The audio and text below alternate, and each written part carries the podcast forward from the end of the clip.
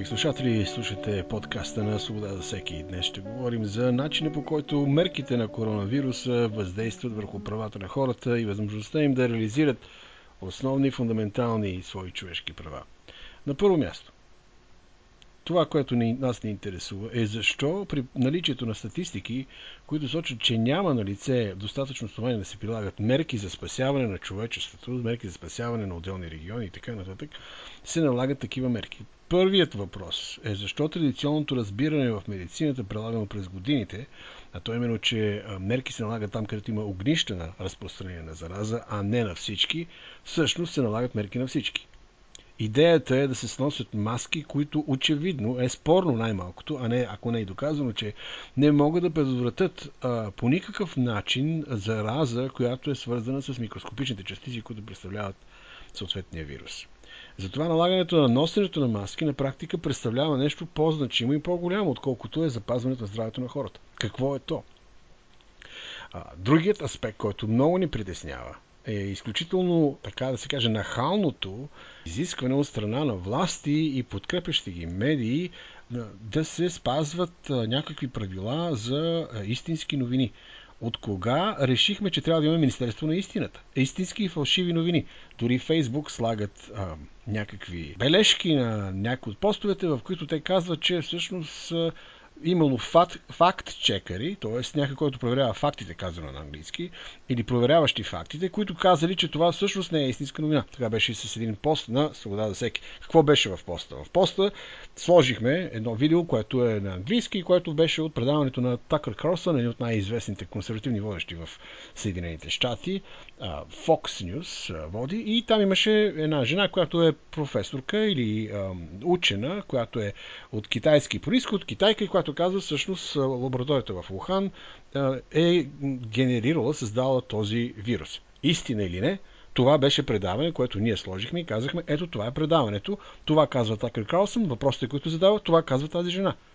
И съответно Фейсбук това, което направи, е, че сложи някакви допълнителни статии отдолу и каза, и сложи една емблема върху самото видео и каза, това са фалшиви новини. Доказано е, факт-чекърите, този, които проверяващите фактите, техните проверяващи факти, независимо, че се наричат независими, те са техните проверяващи фактите, били казали, че всъщност това било фалшива новина. Кое е фалшива новина? Това, което ние сме сложили, е, ние сме сложили предаването такова, каквото е излъчено по американската телевизия, по Fox News. И съответно коментираме, че всъщност това се е случило. Нямаше нищо фалшиво в нашето предлагане на предаването, в което на български обясняваме какво всъщност се е случило. Така че това, което виждаме на лице, и особено държавни служители, било то американски, било то европейски, било то български, това, което виждаме, че се случва, е, че се налага един стандарт, в който на практика излиза нуждата от Министерство на истината. Тоест, хората са толкова тъпи, толкова са неграмотни, толкова са лесно манипулируеми, че ние трябва да им кажем какво е истина и да тази истина да бъде едва ли не подпечатана с държавен печат.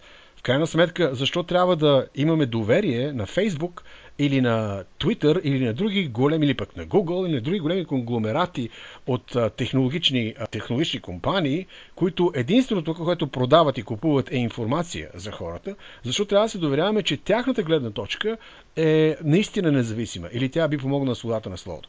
Така че това, което виждаме в настоящия момент, е една ситуация в така наречената пандемия, защото не можем да не се съобразим с огромния брой лекари от Лекарския съюз, а не с частната организация, наречена Световна здравна организация, които застават срещу разбирането, че всъщност се налага затваряне, блокади, носене на маски и какво ли не още.